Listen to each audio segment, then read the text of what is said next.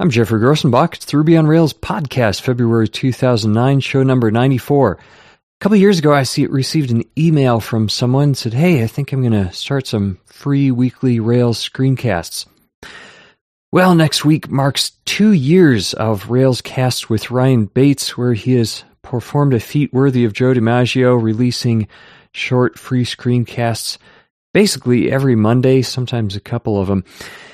And today on the Rails podcast, you'll hear from Ryan himself. So this man needs no introduction. It's Ryan Bates of RailsCasts and the new Rails Activism team. Now, I wanted to start start asking you uh, a little personal information, since usually we just see technical information from you.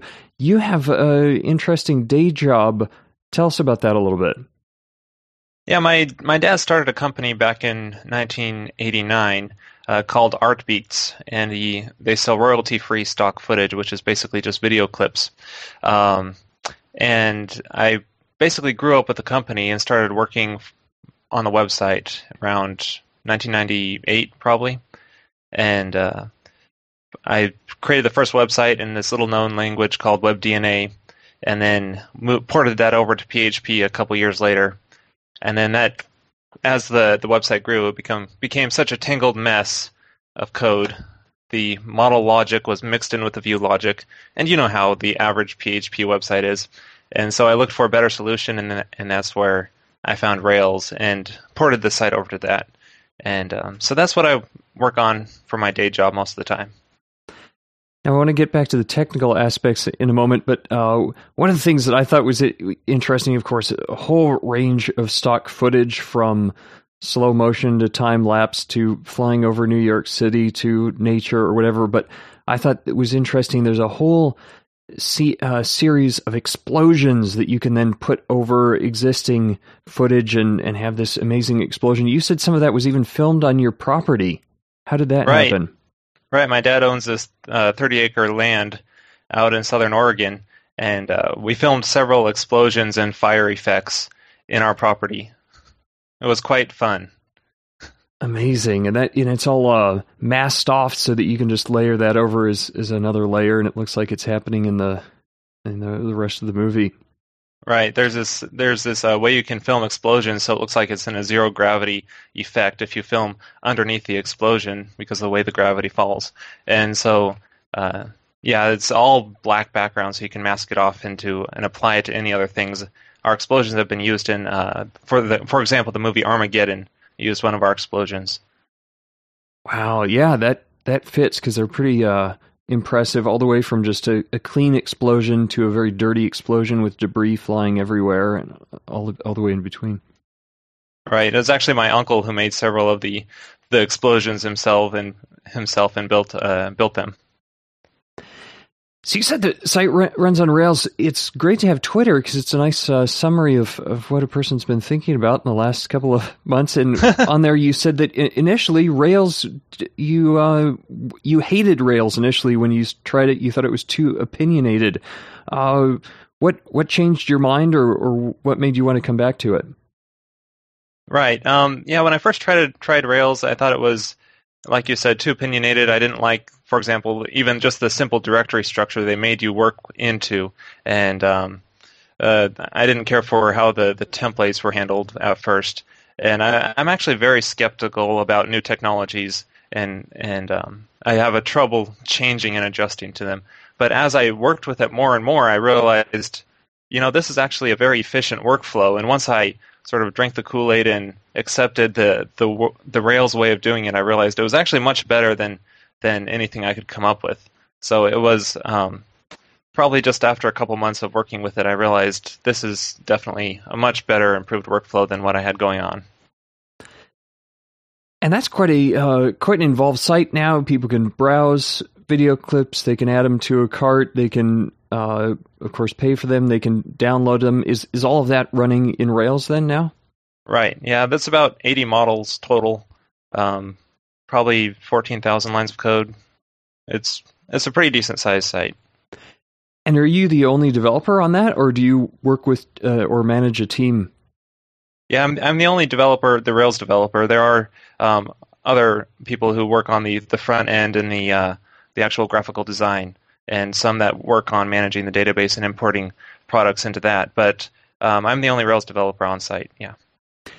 And it sounds like recent, at least recently, you were uh, working with Mac OS 10 server. Is that what you're running for servers, or uh, do you run it more of like a Linux system for, for, the actual Rails site?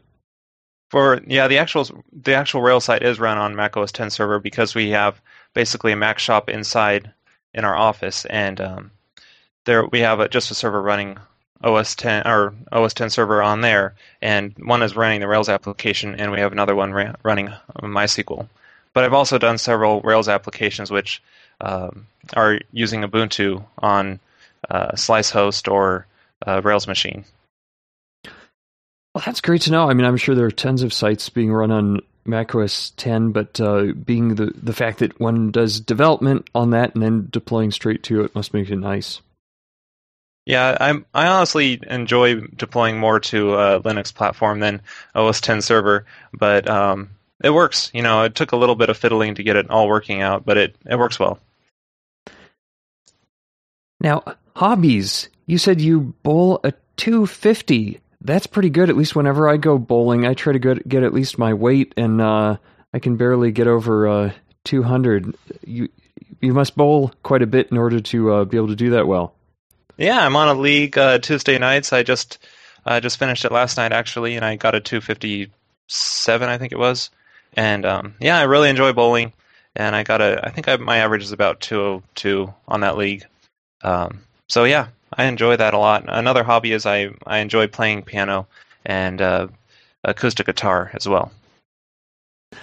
I like how you know bowling is definitely a very physical thing. You're throwing this uh, ten or twelve pound ball down, and yet it seems very scientific in a way to where you're trying to re- look at the situation, recreate certain steps, or or aim at certain spots.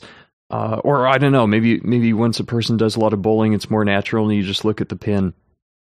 Now there are definitely marks that you look at on the on the lane, and it's actually a very mental game once you get past the uh, the physical action, you really don't think about how the steps you're taking are and how you're swinging the ball as much as preparing yourself mentally to uh, uh, visualize how you're going to make the approach and uh, swing the ball. And it's it's uh, quite a mental challenge at times, but there's um, it, it's definitely a fun game. And the piano too. They had, uh, I think, the last RailsConf, a bunch of people brought their instruments and played, but a little bit difficult to bring a piano.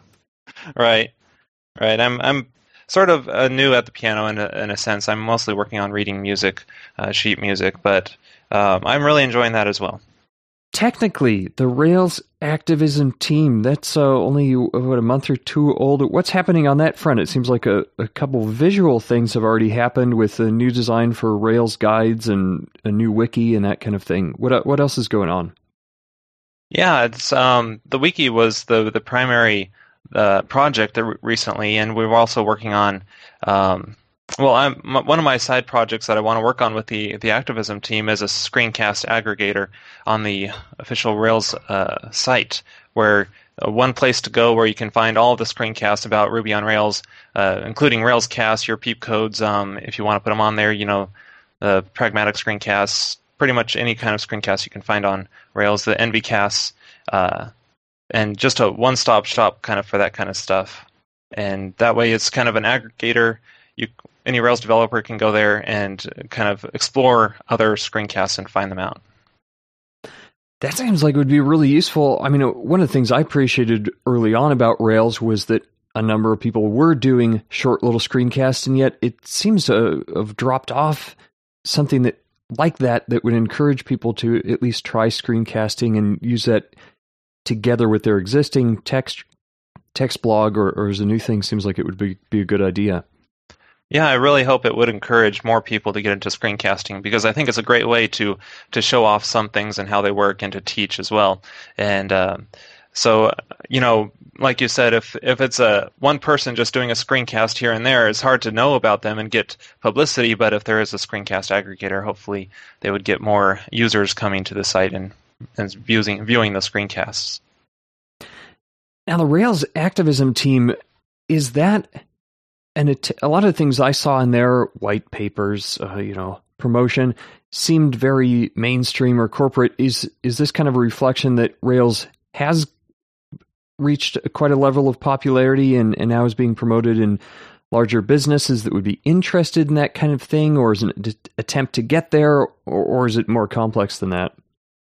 Um, I think it is a certain Rails has grown to a certain size where I think um, the focus that the activism team takes is uh, sort of a necessary um, approach now, but it's also more just a way to get more in touch with the community and help improve the community in ways that uh, that they need they need help on. For example, the wiki for you know uh, we saw that sort of a need there, and so we're trying to organize and gather resources in those kind of areas and other areas of documentation like screencasting and um, just improving the community in general and, and trying to find the resources and coordinate with them uh, to help that out. It's interesting that uh, if you look at other other open source projects, definitely you got things like the Apache Foundation that has heavy funding, and even places like Microsoft fund that. And then you have the Django project, which has a nonprofit, and they've actually hired full time developers, maybe, uh, well, at least one, to work on Django. Do you think that's something that Rails should go for, or is is it more the nature of, of businesses already doing Rails that we don't really need to try to hire people full time just to work on the framework?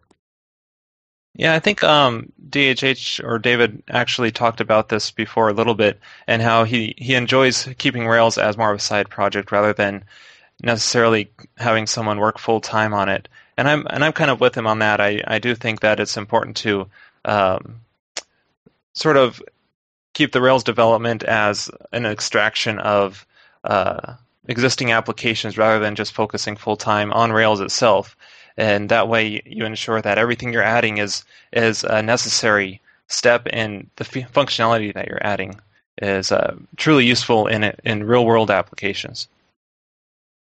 Back to uh, RailsCasts, you're almost up at 150 screencasts. Uh, I don't think it, uh, two years, almost two years coming up.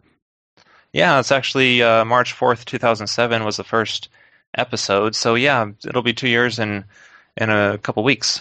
What do you think is the most interesting topic that you have screencasted about or, or learned about?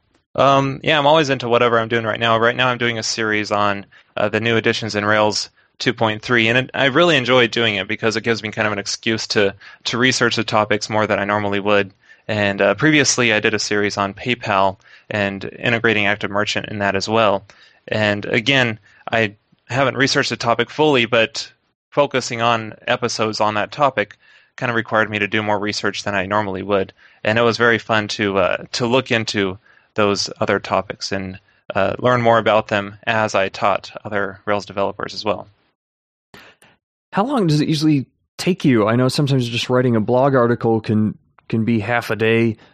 Doing you know and doing video, I, I know it can take even more time. How how much time do you find you have to to spend? Um, I say the average is maybe five or six hours. Uh, it's it usually ends up doing on. I usually end up doing it on the weekend. Um, so if it depends on how well I know the topic and have researched it in the past. But if I don't know the topic very well, then I take a couple hours just to research it and lay out the steps of how I'm going to do the screencast, and then it takes you know a few hours to do the recording and editing and uploading. Again, on Twitter, you observed uh, beginners can teach beginners better than experts can teach beginners. It seems like you're uh, definitely getting into the expert category now. How do you keep your mind still fresh to where you can teach things uh, that will still be relevant to beginners? That's a good question. It's actually one of the challenging parts of teaching. I find is um, trying to look at things from a beginner's perspective because as I've grown with it and and um, for example, I recently did the pragmatic screencasts, and those were almost more difficult because they're a little bit more beginner oriented as far as focusing on the basics of active record, for example, and those were um, actually more challenging for me than the more technical screencasts on Railscast because I had to think like a beginner would. And um, and while, while I was just learning Rails, one of the things I did was focus a lot on uh, the Rails forum, and and I was a beginner back then, and I still, I think I was able to relate to a lot of the the beginner questions more on that forum and teach beginners more through that. Um, now with Railscast, I've been doing some more advanced episodes, particularly because I've I find that fits fits my um, teaching teaching style better um, as I've grown with Rails as well. One thing you've talked about frequently and is in one of your pragmatic series is c- more complex forms.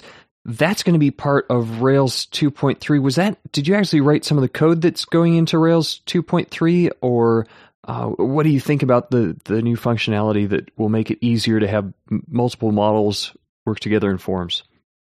Um, I didn't actually write the code, but I, I did give some input here and there as far as the functionality was, and um, I think it'll be very good. I'm I'm really looking forward to having this built in because it's always been sort of a, a convoluted hack to get around these kind of issues and and handling multiple models in a single form.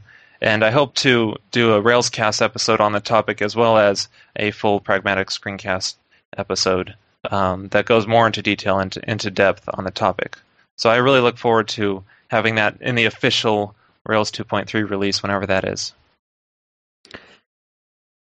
So, uh, almost finally, what, what advice would you give for someone who wants to start a screencasting blog? Obviously, that, that something that you're interested in. You want to put together an aggregator. What other things should people be thinking about if they're going to take an existing blog, start to do screencasting, or or start out from scratch? Well, I think um, teach about whatever topics are really interest you're really interested in. Um, I think a great thing to to see is just your workflow of how you program in Ruby on Rails, uh, how you how your editor is set up, and what key commands you use to do different things. I would love to see more screencasts on using uh, Vim and Emacs because I think you know those are kind of upcoming editors in the Rails world, and uh, just to see how people's workflow is with that.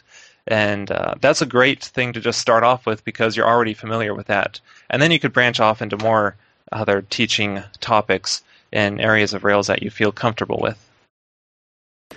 That's a great suggestion. I was at a local Seattle user group and someone was giving a presentation and they went to launch an application and they weren't using Quicksilver or LaunchBar or any little shortcut like that. And I thought, wait a minute, I thought everybody did that. So showing your little tips, helping other people learn about faster, better, easier way to do ways to do things seems really useful. Right. There's amazing variety in the in developers, especially like in the Rails community. There's people doing, you know, their workflow is so different from one another. So it's I'm really looking forward to seeing more screencasts about uh, how one developer works compared to how I work or another developer works. Well, thanks for the conversation. Uh, brief to the point. You you got a couple pragmatic series out at pragmatic.tv, Everyday Active Record, Mastering Rails Forms. It sounds like you got a couple others coming up as well. Yeah, I, I, I plan to do a few more episodes in the Mastering Rails Forms series once I find the time. I've been a little bit busy lately with different things, so that's good.